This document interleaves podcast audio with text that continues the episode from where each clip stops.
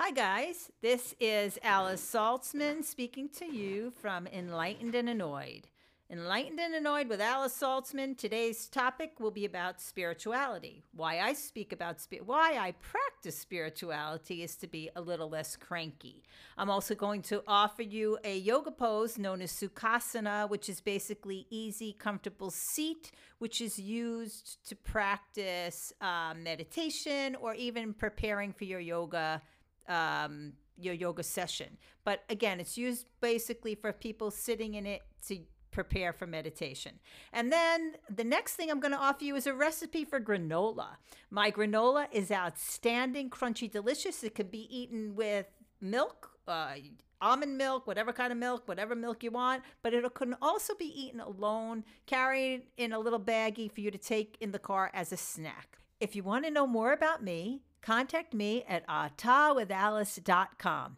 A-T-H-A with Alice.com. Atha means right here, right now. All right, so why spirituality?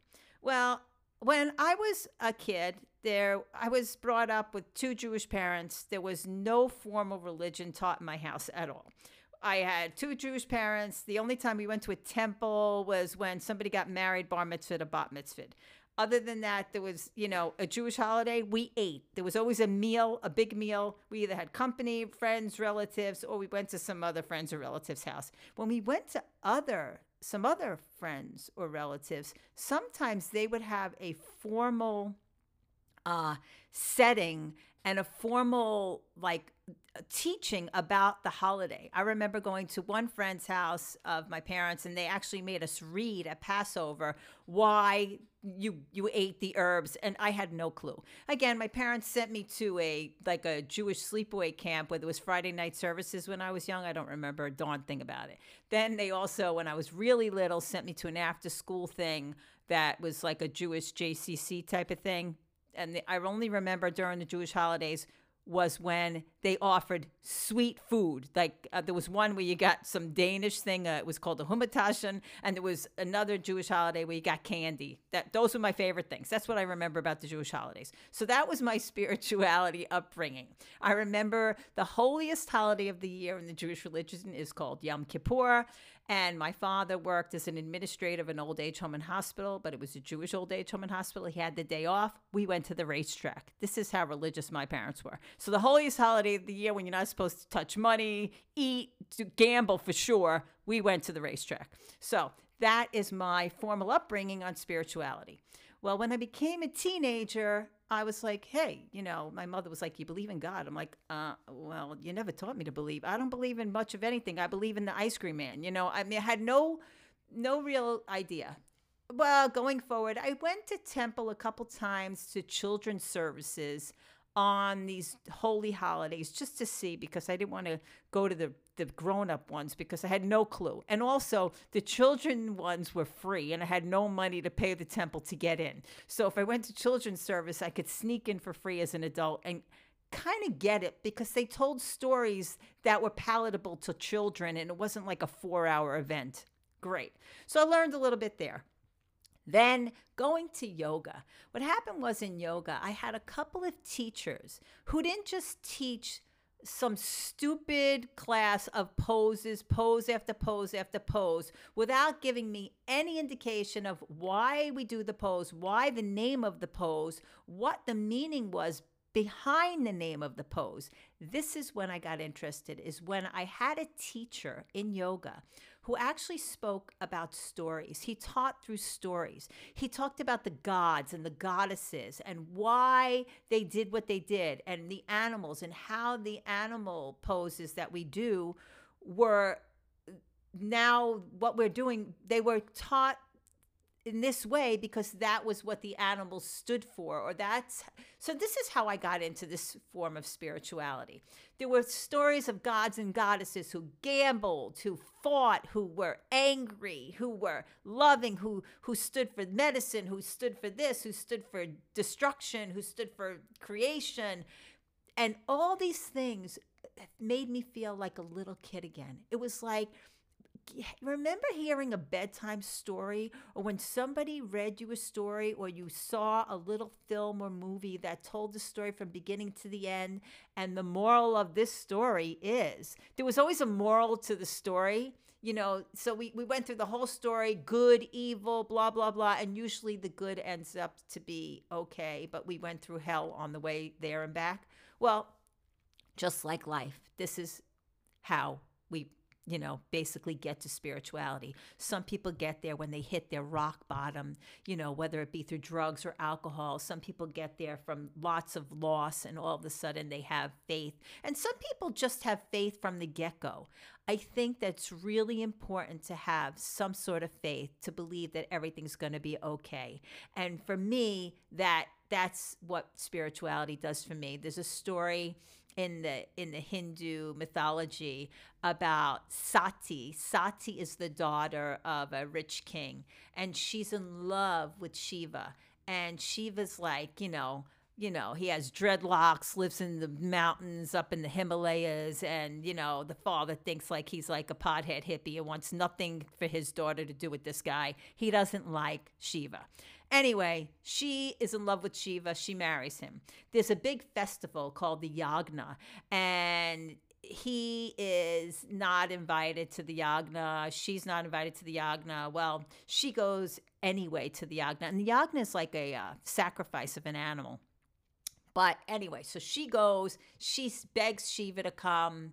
Shiva comes. First, he says he's not coming, blah, blah, blah. So he doesn't come in the beginning.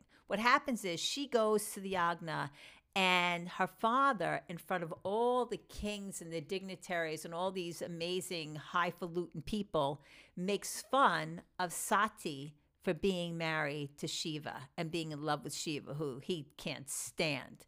Well, Sati gets so upset in front of all of these people, and, and it's a sacrifice, so there's a fire. She throws herself into the fire and implodes. Okay, now Shiva finds out and he goes berserk and he comes with his friends and his army of people and he pulls out one of his dreadlocks which splits in two and and and, and anyway he cuts off the father's head. Now now sati even though she's imploding somehow gets the message from wherever the hell she is dead that he better make this right and make the father's head get put back on. Shiva has to put the father's head back on and he comes back alive. He gets a head of a ram, and the and the king comes back alive. And then the king, of course, worships Shiva because he brought him back. Anyway, she comes back um, as Parvati, who becomes Shiva's, you know, main squeeze, basically Shiva's wife in in this next part of the mythology. And Parvati is daughter of the mountain. Moral of the story is no matter how, now Shiva represents destruction as well as benevolent, compassionate one. So no matter what, every one of us has the dark side and a light side. I don't care if you're the Dalai Lama, if you are, you know, some big meditative, highfalutin, um, you know, Dharma Mitra is a yoga teacher, um, Deepak Chopra. I'm sure Deepak some somebody can piss Deepak off. Now, granted, will he hold on to it like maybe we do without the spirituality? Probably not, because people who have faith or spirituality or something that helps them to diffuse the anger are able to return to right here, right now, and understand that this is not the end all be all, that things will work out every I believe that there's karma involved and everybody will get theirs. Just recently, a couple months back, last summer, I lost a job and I was devastated and I was just I was replaced by a basically a younger model, if you will. And I thought to myself, but I'm a really good teacher. It's not because I didn't show up for work. It's not because I did anything wrong. It's because my particular style or class was not well attended, and the one that I did have that was well attended was not brought back. So I was let go from this particular place of business. And after, you know, of being really kind of bummed for a couple weeks, realized, you know what, I'm not supposed to be there. I'm supposed to be somewhere even better and really be able to share the knowledge that I have that this young girl had has nothing on me. I mean, I've been teaching for, you know, almost 20 years and she's been teaching for one. Does she know the mythology and history and philosophy I know? No. And does she know how, you know, what life has offered me in my own 59 years and she's in her 20s? No. So I'm saying we gain we gain faith, we gain knowledge, we gain insight from our life experiences. And what we start to understand is that no matter what happens, there's certain things we have no control over that we can either look at it as it's just going to be okay, or we could walk around angry, sad, and depressed all the time. What spirituality does for me is help me to not be sad, cranky, and depressed all the time. You are listening to uh, Enlightened and Annoyed with Alice Saltzman. My website is Atha with Alice, A T H A with Alice.com. Atha means right here, right now. Next thing I'd like to speak to you about is the yoga pose that I promised to speak about was Sukhasana. Sukhasana is steady and easy seat. Steady, steady and easy seat, steady and comfortable seat. In English, you may want to call it crisscross applesauce. When we were little, we called it Indian style. Apparently, that's not acceptable anymore. But basically, sitting with your legs crisscrossed in front of you. Now, can everybody sit like that? Hell no. There are people with tight hips who could not sit on the floor without a cushion, without a back jack, without having their hips lifted up, or could not sit with their legs crossed. You can sit any way that's comfortable for you. If you have to sit on a chair, if you have to sit on the tops of your feet, if you have to sit with your legs splayed out in front of you, whatever way you can sit to be comfortable is the way you're going to sit in preparation for meditation or any spiritual practice. Any way you can sit comfortably, maybe be able to close your eyes, inhale and exhale through the nose is the way you are going to sit. So, although I wanted to talk to you about Sukhasana, it helps to open your hips, but it may not be available to you. And it's basically just sitting on the floor with your legs crossed, one either on top of the other or one in front of the other. Usually it's Sukhasana is one in front of the other. Half lotus would be one on top of the other. So basically, crossing your legs, sitting comfortably. If that's not comfortable, you sit any way you can in preparation for your spiritual practice or your meditation or whatever whatever you're trying to listen to or prepare for that's going to quiet your mind. Why practice Sukhasana, which is your steady and comfortable, easy seat? Well, it's going to help you prepare for your meditation. It's going to help you to open up your hips. It's going to help you to ease into your pre- preparation for that seat that's going to help you to inhale and exhale through your nose with your eyes closed. And if you try it for seven days with your back straight, sitting any way you can comfortably, whether it's in a chair or on the floor with your legs extended, with the inhalation and exhalation through the nose, with your eyes closed, focusing on something positive that makes you feel good. It could be lying on the beach, it could be laying with your puppy, looking up at the stars, Whatever it is that makes you feel good, focus on that with your eyes closed. Sit like that for 10 minutes a day for seven days and see if it takes the edge off. See if it makes you feel a little bit better. I guarantee you it will help you to realize that nothing is as big as it is when you practice a little bit of meditation. As well, as practicing a little bit of seated meditation, another thing that's going to make you really feel good is giving up one crappy breakfast a week. Maybe giving up two crappy breakfasts a week. Maybe giving up a crappy snack by eating my granola. So, with that being said, you want to try to take my granola with you either in the car on your way to work or have it as a snack during the day. Maybe throw it on top of your fruit or have it with your almond milk or oat milk or whatever milk you're having, preferably not cow's milk. Replace my granola with your Grand Slam breakfast. I want you to try it for seven days and see if it makes a difference. Now, the recipe for granola.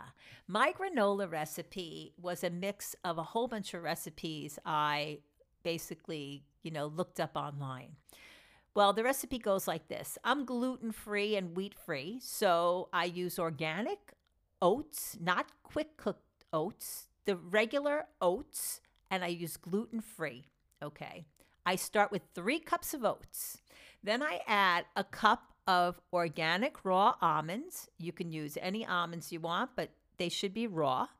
I use a cup of organic pecans, whole pecans I'd like to use. If you need to use, you know, broken pecans, fine. Just make so make sure your nuts aren't rancid. Very important. Otherwise your whole recipe's shit. Now, so you got those two nuts. Now, if you want, you could add hemp seeds or pumpkin seeds, sesame seeds, uh, any kind of seeds. You could also add some cashews. You can add another half a cup of nuts or seeds or cashews, whatever you want. That's great. But I usually do two cups of nuts. When I'm feeling generous, I add some more nuts or seeds.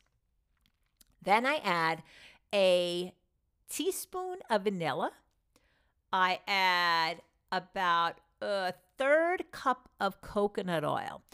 Sometimes you could do a quarter cup of coconut oil, but your granola won't come out as crunchy. Oh, and by the way, while you're making your recipe, preheat your oven to 350 degrees Fahrenheit. So we got three cups of oats, two cups of nuts, a third to a half a cup of coconut oil, quarter cup, third cup, half cup. I like a third cup the best because it's for me, it's just the right amount. I add a tablespoon of cinnamon. I like cinnamon, so I add a tablespoon. You may want to add a little bit less if you're not so keen on cinnamon. So you got cinnamon, vanilla extract, you got your oats, you got your nuts. Okay, now you want to make sure everything's not too cold or your coconut oil will start to harden up. So you want to mix it up, maybe warm up your coconut oil to be a liquid and mix it in real quick. And then you would add a half a cup of maple syrup, maybe plus one, two, or three tablespoons, or a half a cup of maple syrup and maybe one tablespoon of brown sugar. If you're really susceptible to sugar or you have a diabetic situation, you may want to use coconut sugar, which is lower glycemic. You may want to play with stevia or other sweeteners. I like maple syrup. Maple syrup is what goes in my granola. I mix it all up. So I got my oats, my co- my my vanilla extract, my nuts, my cinnamon, my coconut oil, I put a piece of parchment paper on my big cookie sheet. I lay out my piece of parchment paper and then I spread the granola from one corner to the other across the whole cookie sheet so it's nice and flat and covers the whole cookie sheet. Put it in the oven uh, in my preheated preheated oven at 350 degrees. It goes in 18 minutes. I heat it up for 18 minutes. I take it out and then I add either a dried uh, blueberry from Trader Joe's, which I love these. They're kind of like they're chewy and sweetened a little bit. You could add craisins, you could add yellow raisins, you could add raisins, you could add other kinds of um, fruit. The reason we add that is because the fruit at the end is because it would burn. I sprinkle it across the whole cookie sheet. I put the tray back in for another five minutes. Very important. You want to watch your granola and your nuts because when nuts burn, they're bitter. Another five minutes, pull the sheet out, let it cool. When it cools, it turns crunchy. You can put, once it's cool, you can then uh, package it in your giant mason jars. I put them in quart jar jars, and then once it's cool, you could store it in there and then take it out as you want, as you need it. Um, like I said, you could use it with, you know, I I eat it with almond milk sometimes. Sometimes I mix it with other cereal. Uh, sometimes I top it on top of fruit, and sometimes I just eat it in my hand as a snack. There's your granola recipe. You have been listening to Enlightened and Annoyed with Alice Saltzman. My website is athawithalice.com. And next week, we will be talking about food, yoga, health, and fragrances, smells. Some smells out there are gross, disgusting, and unhealthy. That will be the topic next week fragrances. Thank you for listening, and we'll see you around next time.